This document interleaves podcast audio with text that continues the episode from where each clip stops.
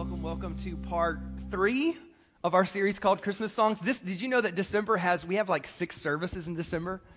Every 3 months there's a 5th Sunday, so this is December that happens to have a 5th Sunday, and then you throw in Christmas Eve, and so like I started doing the math, and I'm like, how many parts of this series is there going to be? And so anyway, this is part 3, now that I got my head on straight, part 3 of a series called Christmas Songs, where we are taking a look at some of the traditional Christmas songs. Today we played a song in our worship set. The song is called Oh Come All Ye Faithful, but there's an incredible line in there that I love so much.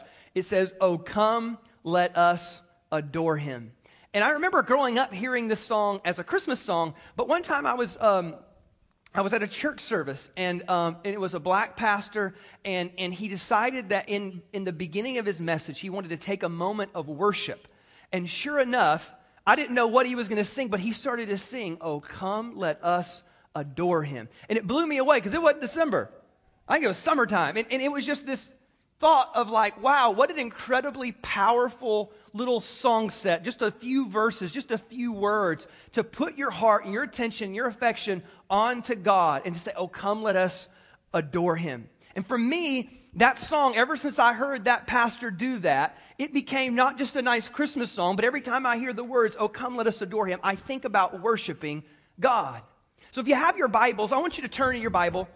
Go to Matthew chapter 2, because I'm going to show you a story, and it's a story that you're all very familiar with. We're going to key in on just one specific aspect of this story about how these people show and really model for us what true worship really is. Are you ready? If you have your Bible, Matthew chapter 2, and let's start reading at the top. The Bible says, after Jesus was born in Bethlehem in Judea during the time of King Herod, Magi from the east came to Jerusalem and asked, "Where's the one who has been born King of the Jews? We saw a star when it rose and have come to worship him." When King Herod heard this, he was disturbed, and all Jerusalem with him. When he had called together all the people's chief priests and the teachers of the law, he asked them where the Messiah was to be born. And they all said, "Well, in Bethlehem of Judea, for this is what the prophets said, but you, Bethlehem, in the land of Judah, are by no means least among the rulers of Judah. For out of you will come a ruler who will shepherd my people, Israel." So then Herod called the Magi secretly and found out from them the exact time the star had appeared. He sent them to Bethlehem and said, "Go and search carefully for the child. As soon as you find him, report to me so that I can go and worship him also." After they heard the king, they went on their way, and the star they had seen when it rose went ahead of them until it stopped over the place where the child was. When they saw the star, they were overjoyed. On coming to the house, they saw the child with his mother Mary, and they bowed down and worshipped him.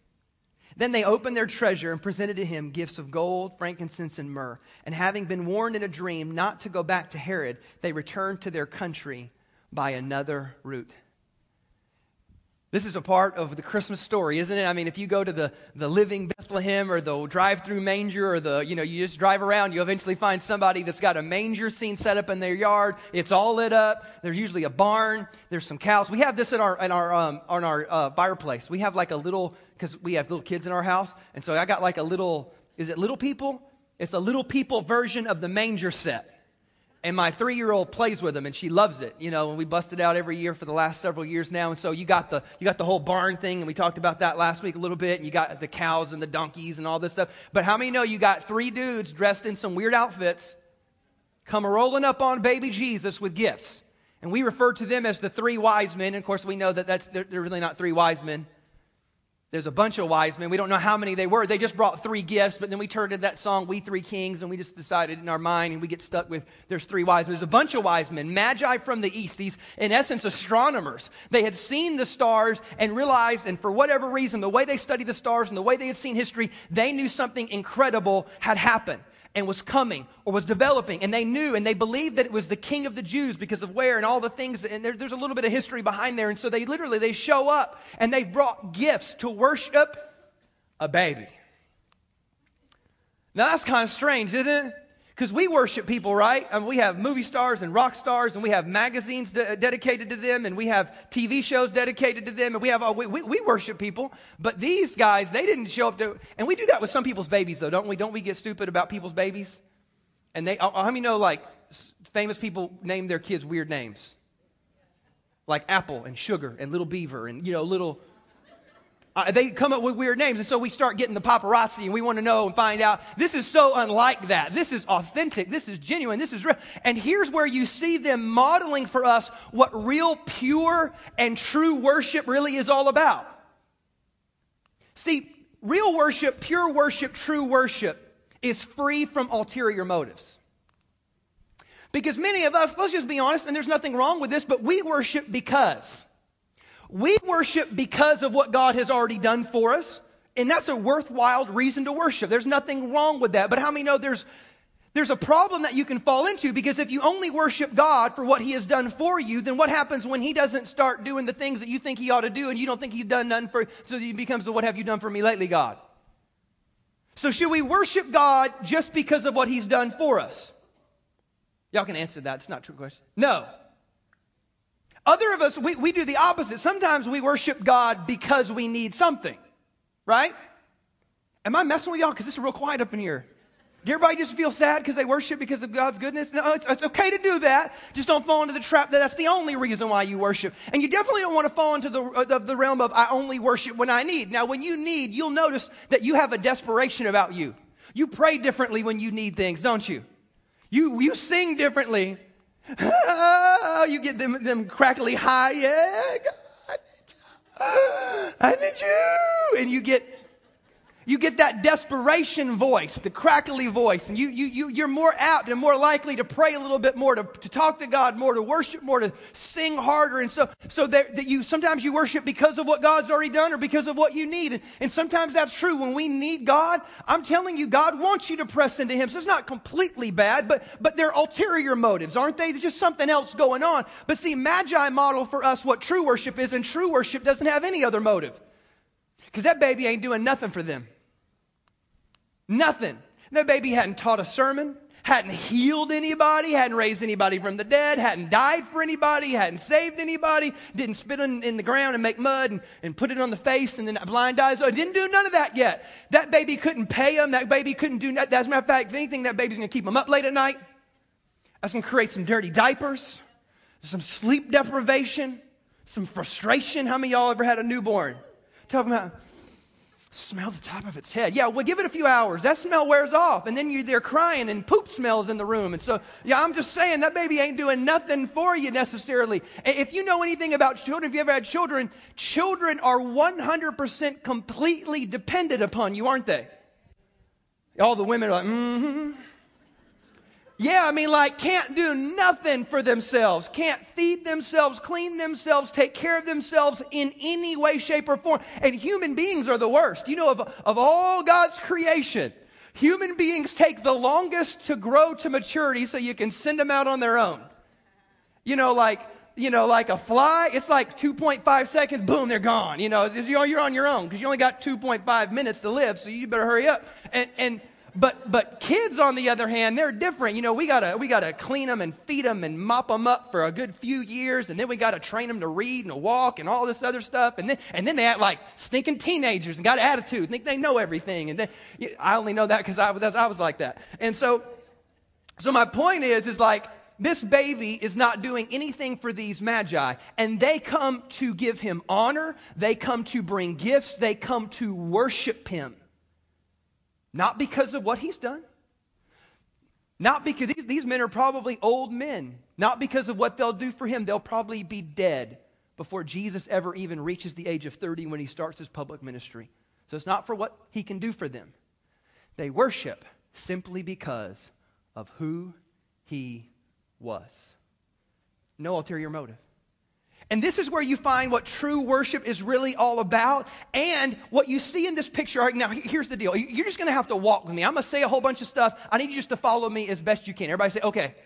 Are you with me? This is where we find a glimpse and a picture of who God is. Because what God is God is so great and God is so big and God is so different that literally God has to dumb Himself down. God has to condescend. God has to reduce Himself. God literally has to strip Himself of glory and majesty, of all the things that He is that we don't even understand, and wrap Himself in human flesh just so that we can kind of get our minds wrapped around Him.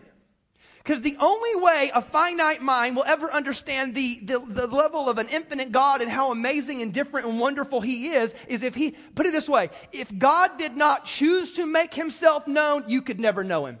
If God didn't dumb himself down and condescend and reduce himself down, you'd still be trying to figure out what the sun God is and the river God. You'd still be trying to figure it all out. It is only because God has chosen to reveal himself. Because here's what you need to know about God. God is not the greatest thing in a class. God is in a class all by himself. Like, God's not a thing that you can put your mind around and describe God with this and try to make him like this. God is in a class all by himself. Look at what he said in Deuteronomy. He said, you were shown, he's talking to Moses. He says, you were shown these things, meaning I had to show up and reveal to you these things that you couldn't have figured them out on your own. But you were shown these things so that you might know that I'm God, and besides me, there is no other. Like, he's not like the head of the class or the top of a class. He's not a human that's a superhuman. No. He's in a completely different class all by himself. And so God has to reduce himself down. And so then you see the scriptures revealing who God is. And then there's parts where God is in the wind, but God's not wind. And then there's times that he's in the rain, but God's not rain. And there's sometimes that he's in the fire, but God's not fire, is he? He's not any of those things. And so then you gotta think, okay, well, I gotta try. So I'm a prophet, but I'm a priest, but I'm a king.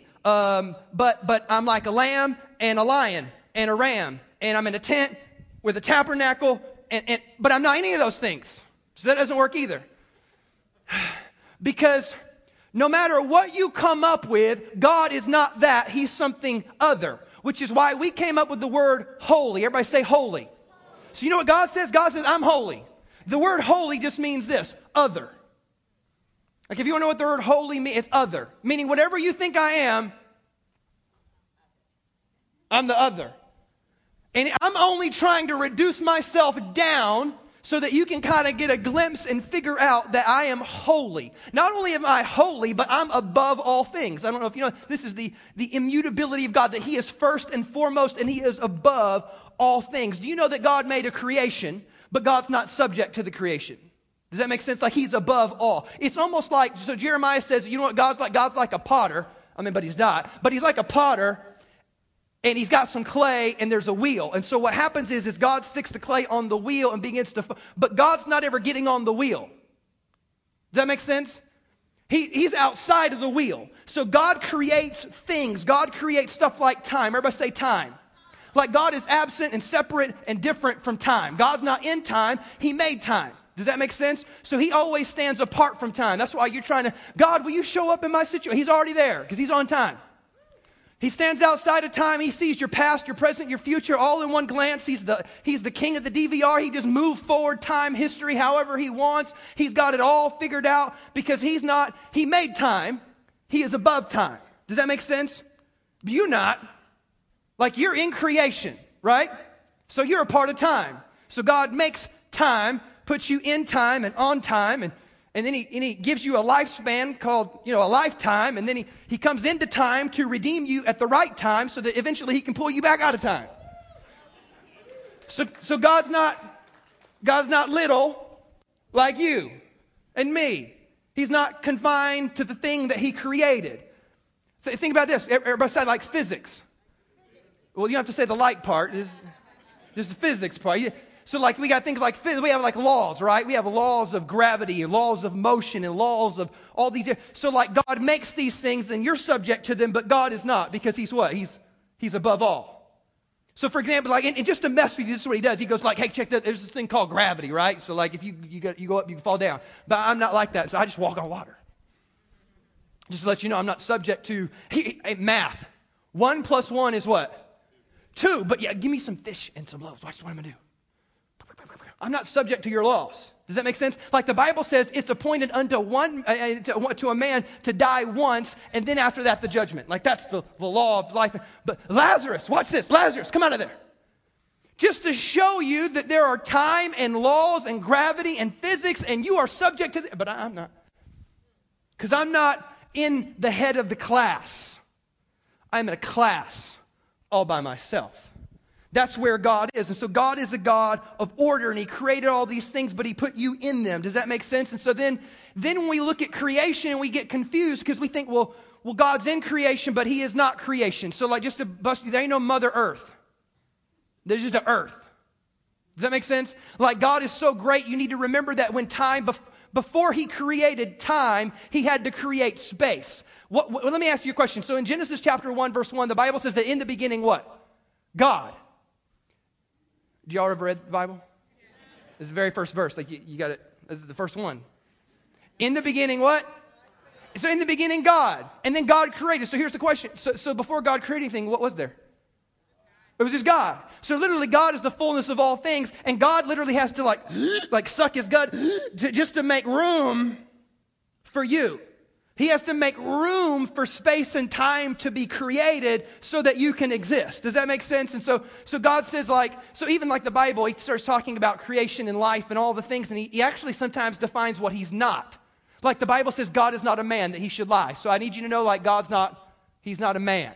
Like Jesus came to earth in the form of a man and was man and God, but that was just so you could get a glimpse of who God was. That wasn't because that's who he was. He just did that so that he could condescend for your behalf. Does that make sense? And so literally, this is how it works. God's not a man. He's not, that's Greek mythology, isn't it? Like Greek mythology is that there's supermen called gods, and they, of course, are limited in power and subject to other gods and other things, and they're still trying to figure out. That's not who God is. God is completely separate, and so he's not a man that he should. What's funny is he's not a man that he should lie. That's what the verse says, which is funny because he goes on later to say in a similar situation, like, I wanted to swear and make a promise. So I looked to my left, and I looked to my right, and I looked around, and there was no one who I could swear by, so I'll just swear by myself. Meaning like that when he looked around, there was so much nothing other than close to likened unto him. I'll swear by myself. Because like that's the only way God would ever be true to his word, because nobody's going to keep him accountable, right? Do you have the power to keep God accountable? Like if God just decided to lie to you, what you going to do about it? If God just decided I'm not going to be faithful, what you going to do about it? You going to hold him accountable? Exactly how would you do that? So God said, I will keep my own integrity, so I'll swear by myself because I'm not a man and there's nothing like me. Does that make sense? This is God. We're just talking. This is church. This Sunday morning. Can I talk about God? That's strange, huh? So here's another idea. The Bible teaches that God is not powerful, but he is all powerful. Does that make sense? Like God's not strong. Did you know that? He's not strong. He is all power. Like, let me put it like this. It doesn't require anything for him to do everything. It doesn't require him anything to do everything. Because it's not like God is just strong. No, he is all power. See, like, God doesn't have to stretch. He didn't have to work out. He didn't have to work. Like, I pulled a muscle yesterday morning. I'm still in pain. I have like a pain right here. I couldn't even breathe a little bit yesterday. I like pulled this weird muscle in here and my breath. I think my wife was worried, like, do I need to take you to a hospital? I'm like, no, I need to stop working out. So that's God. God has all power. He can literally do. The Bible says that he upholds all things by the word of his power. So God just thinks things and says things and sends forth ideas and words, and they just happen free of strength. Does that make sense? Because it's not that he's strong. He has all power. Does that make sense at all? Here's another one. God's not smart. God is all-knowing. Like, you're smart, but you had to figure that out, though, right? Like, you had to learn and grow and think and take classes and try. God doesn't have to take a class.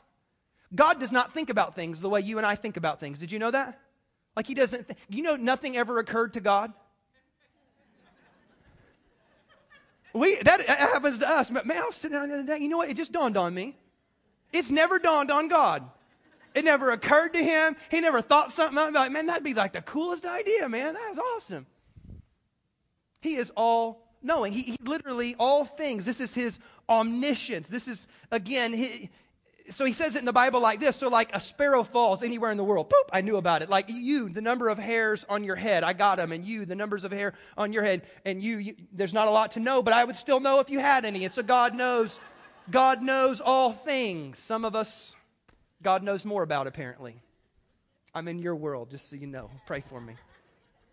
So God knows all things. Do you know God doesn't change or grow? That's why he says in Malachi, he goes, I am the Lord, I change not. The reason why God doesn't change is because if you could change, you could get better. And if you could get better, that means you're not best, but God is already best, so he cannot grow or change. That's crazy, huh?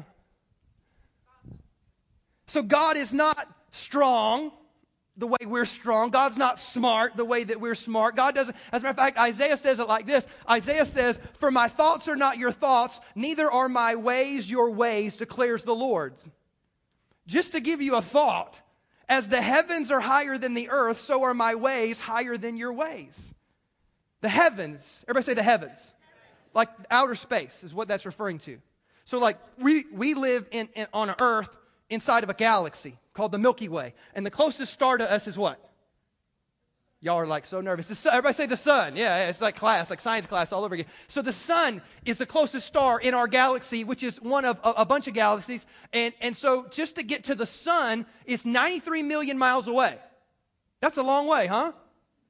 You wish your relatives lived that far away sometime. You like, I wouldn't have to visit them at Christmas time. And so 93 million miles away. Give you an idea of like how far that is. If you got in your car, and it better be a comfy car because it's going to be a long ride, and you were to drive 65 miles an hour to the sun, it would take you, listen to how many years it would take you. It would take you 163 years to get there. No bathroom breaks, no In-N-Out, no Chick-fil-A, no 7-Eleven. You got like the super hyped up electro car that doesn't require gas or refills. 163 years with no bathroom breaks. And that was just to get to the sun. Now, here's what's crazy. The farthest galaxy that we have figured out, check this out, 15 billion light years away. So the sun's 93 million. So like, to get an idea of how not smart we are and how infinite his knowledge is, on your best day, your thought is about 15 billion light years farther away from God's. That makes you feel good about yourself, doesn't it? So here, let me just wrap up because I gotta close eventually. Because if I keep talking about God, it's gonna take a while. But I said all that just to get this point. God doesn't need you. And thanks for coming to church this morning. Yeah, God doesn't need you. Did you know that? Like God, it doesn't mean that he doesn't love you. Don't be all hurt up in here. Talking about Jesus loves the little children, Todd. No, I didn't say he didn't love you. I said he don't need you. If God is all powerful and God is all knowing, if God is omnipresent, like, do you know God doesn't go places? He's just already there. He just shamas is the Hebrew word. He's just present. He's there. And so, and what's funny is he's there in different ways. How many know, like, he can be there in a certain way, but then show up in a tangible way, in a unique way. So anyway, God, the fullness of all that God is. Do you know that God doesn't need you? Because think about it like this. How many know the Bible says that God is love? That's one of his attributes as far as core of who he is. This is what makes the Trinity so beautiful, is that even before time and space began, do you know what God was then? He was still love. Because inside of the Trinity, he was perfectly satisfied and perfectly fulfilled just in and of himself. Like, turn to the Holy Spirit, like, I love you, man. Holy Spirit, turn to Jesus, like, I love you. I don't know how that works in a cosmic level, but they loved each other. So but if there were no Trinity, then God was not love, because love, according to the Bible, requires some level of action, right? And so God is completely self-satisfied, self-contained. He don't need you for nothing.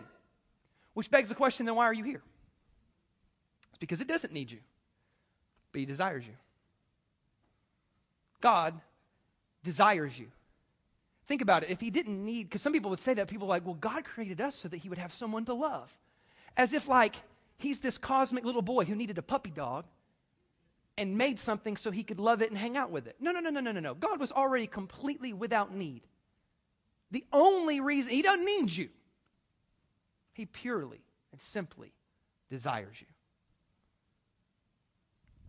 Not only that, when you think about how God created you, did you know that you are the only one of his creation? This is what separates you from like, now I love animals, and we should not try to hit squirrels in the road, and we should try to help animals. And I'm not, but like, you're different.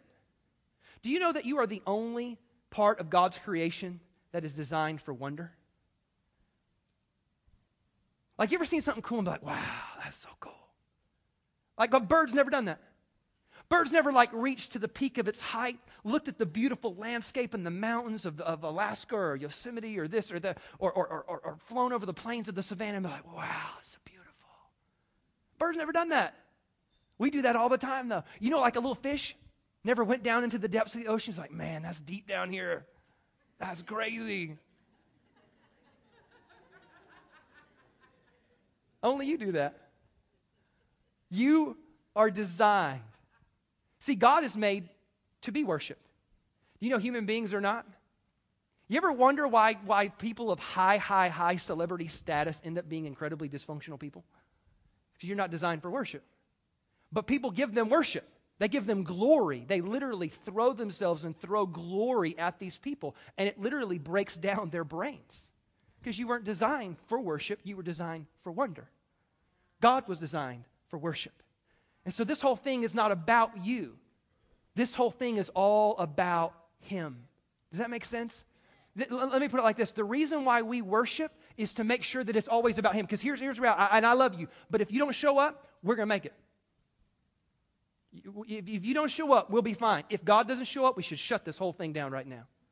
So we are in absolute need of the presence of God. And we were designed to worship Him.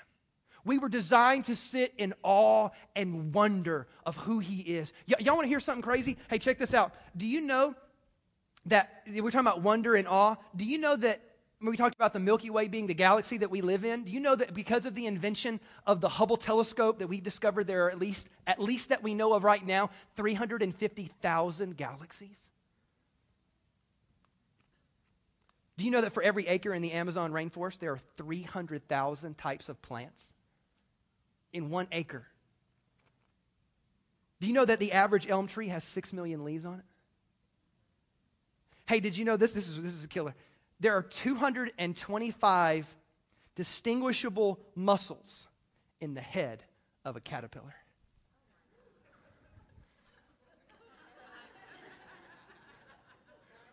Which you just look at God and be like, man, you're showing off now. That caterpillar don't need 225 muscles. I need 225 muscles. Caterpillar don't. You're just showing off. Because you know what God is? God is infinite. God is without description. He is holy. He is whatever you think you can dream up in your mind. He's something else. He's other. He's bigger. He's greater. He's grander. He's more. He's more majestic. He's more one. So we create a word in worship called hallelujah, which just means this. I can't even figure out how to say how awesome you are. So I'll just say hallelujah, which means thousands of praises. And then the Bible says that the angels who are in the presence of God still can't figure out the depths of who He is. So for eternity, bygone eternity, have been sitting around singing what? Hallelujah, hallelujah, hallelujah. Because even though I can give you thousands and thousands and thousands of praises, I would still never get to the end of you. When you look at all God's creation, do you ever get to the end of it? No. When you go into outer space, you know what they keep finding? More, because you can't get to the end of it. All of His creation, it's like Him carrying around a big bucket of water that's overflowing. So when you just move, stuff just keeps sloshing around and move because it just drops out and it keeps getting bigger and more and fuller and fuller. So God says, "Let there be light," and He never said light stop. So we're assuming it just kept on going. So they're not even done finding all the galaxies, and that's just in outer space. And then you get into like inner space. So like, you know, we used to think, well, there's a body, but then a body is made up of cells, and inside of cells, well, when we found something called atoms, and inside of atoms we find, you know, little neurons and electrons and microns and other ons, and we just keep finding more junk down there, and then we look at the human body, and we find DNA, and we find all these little weird strands of DNA, and we're starting to figure that out, and we figured out that just inside of one single strand of one little piece of one little chunk of DNA literally has thousands of pages worth of information, and we still can't, we're going that way as far as we can go, and we can't find the end of God's creation, and we're going this way inside of all of you, and this is why you have people that spend their whole lives looking at stuff. You ever notice how, you ever watch Discovery Channel? Some of them weird shows, and they got people that are experts in little things. So like people like study the hand. That's all. Their whole life is dedicated to trying to figure out the hand and all the or a leaf. You got leafologists and leaf university. You got leaf people, and all they do is study the leaves, and they spend their whole time trying to figure out the leaf. Why? Because there is no end to the fullness of who God is. He, and you know what? Here, let me just, this is God's, like, I'm awesome. I just want you to know that. Like, just in case you didn't know, I'm awesome. And I'm trying to show you that. I've made you for wonder and awe so that you could worship me. And here's the tricky part too. This is the trap door that you fall into. Is that God doesn't even need your worship. But He wants it. Let me dumb this down as best I can and we'll close here. This doesn't compare, but it's like I said, nothing compares. I'll just do my best. I have a 3-year-old little daughter. Her name is Caitlin, and she has curly brown hair and big brown eyes, and she is so fun and cute and rambunctious and lovable, and I love her. She's unique from my other kids because she is like me in the fact that she is a physical touch person. She loves to hug and to squeeze and to nuzzle. You know what I'm saying by nuzzle? They stick their face up in your neck and then just do things like that. And I love it because I can mess with her and I can grab her and I can tickle her and I can squeeze her and I love it. And I love just to be with her and to do all those things with her. And she loves it. Because there's times where she just knows. You know what she thinks about me? She thinks I'm awesome. She does. She probably doesn't think I'm strong. She probably thinks I'm all powerful. She probably doesn't even think I'm smart. She probably thinks Daddy knows all things. Because you sneak on your kids, don't you? I do that. I sneak on my kids. And my kids are like, how did you know that? I'd be like, I know everything. And I don't, but I lie to them. Because I want to make them think that I know everything for as long as I can. And so my daughter the other day, she's like, Daddy, hold me. And so I get down on my knees and I just hold her. And she goes, no, Daddy, that's not holding. You have to be standing. And I'm like, what's up with the standing thing? You just make me tired now because I'm not all powerful. I just lied to you about that. And so, so literally this idea of a child, which by the way, Jesus said the kingdom of heaven is like a child. Looking up to their dad, looking up to their parent, and being in total awe of how big they are, how smart they are, how wonderful, how full of love they are, and then nuzzling in and soaking it in. Now, let me tell you real quick here. God forbid if I never had my daughter or something happened to my daughter, I'd survive. Man, I don't want to. Because although I don't need her, I desire her. And guess what? She needs me and doesn't even know it. She doesn't even fully aware of how much she needs me, but she knows that she loves me. And she knows that I'm big and that I'm awesome, and she nuzzles in, and there's this connection that happens. There's this relationship dynamic that happens, because this is the trapdoor that we fall into, is that God, although He's invited you into worship, just because He wants you to worship, just because of how awesome He is, free of any ulterior motive, even when you get into His presence, you cannot walk away not feeling His fullness, not feeling His love, not being in His strength, not feeling His mercy, not getting all the things that are inside of Him. And so God doesn't need you to worship Him because He's like having an insecure moment. Like, man, I had a bad day. Like, the Middle East is bad and things in Africa. You know, I could really use those people to worship me and just kind of build up my confidence today. God doesn't need you. He desires you and He longs for you to worship Him so that He might connect with you. So I want you to stand up on your feet this morning. We're going to sing a song. And I want you to actually, because not every week do we get to practice what we preach, right? If I tell you, you need to forgive somebody, you got to go like work that out and then go find them. And go, you know what I mean? If I tell you to go be patient with your wife or your husband, you know, good luck, but that's going to take some time. Today, when we talk about worship and we talk about the wonder and we talk about all the greatness that is God, that He is holy, that He is other, right now we get to practice what we preach. Right now we get to turn our affection, our attention on a really, really incredible God that is without description. So I want you to bow your heads. I want you to close your eyes. In your own way and in your own words, we're going to sing a song, and Matt's going to begin to lead us in this song, and I want you to have a moment with God, and I want you to, when you're done having that private and personal moment where you just thank God and you tell God how wonderful, you tell God how awesome, or maybe you've never heard this before and this is totally new and this is a little bit weird, that's okay. then just say, God, I recognize today that you're really big and I'm really small, and I think I need you in my life, and start somewhere as we pray, as we worship, as we sing this song together.